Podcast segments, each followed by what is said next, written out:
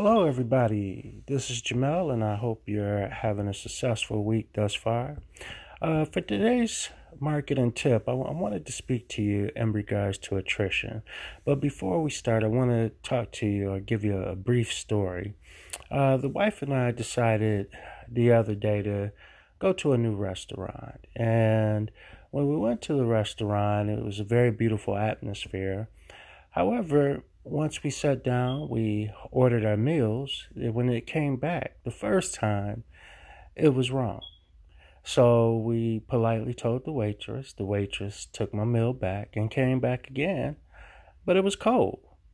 So she took it back, and once she took it back, um, when they finally got it right the third time, um, they offered me a free meal and complimentary meal for the next time that I came. And I thought, oh, that that was very, very, uh, very good of them uh, because other words, I, I may not have ever came back. But what they what they did was, and what they what they actually implemented in this process is something that every business should do, and that is to actually limit the attrition of your business. You know, attrition happens to every single business. And what that simply means is that you have customers that simply don't do business with you anymore.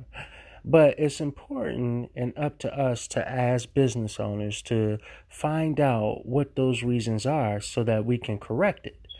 Um, it may have been something as simple as somebody had to move and there was no longer a need or it could have been because you, as a business, one of the products never came, it wasn't shipped out okay.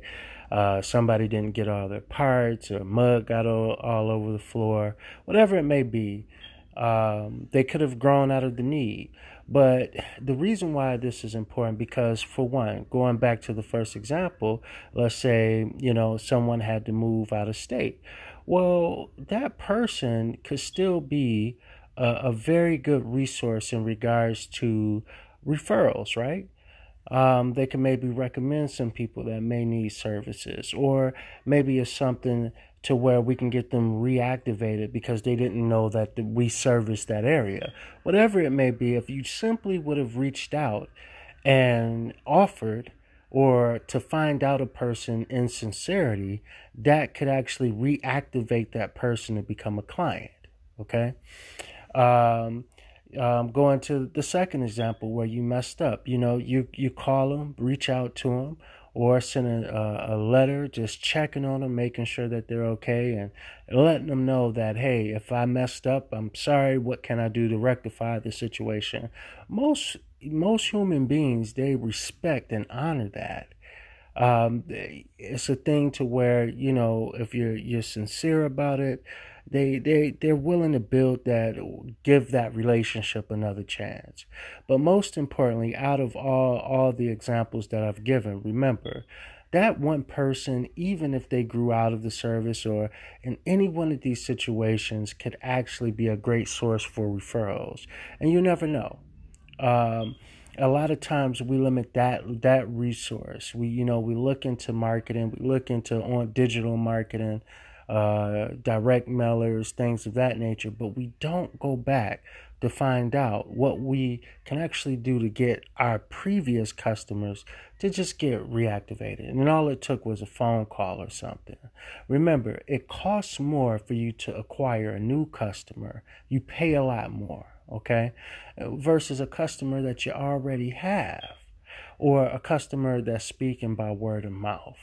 So, um, Jay Abraham, one of the things that he mentioned in a book, um, and I forgot the name, but he mentioned that if you're able to implement this, most of the time, you're you're most of the time you can get up to about ten percent.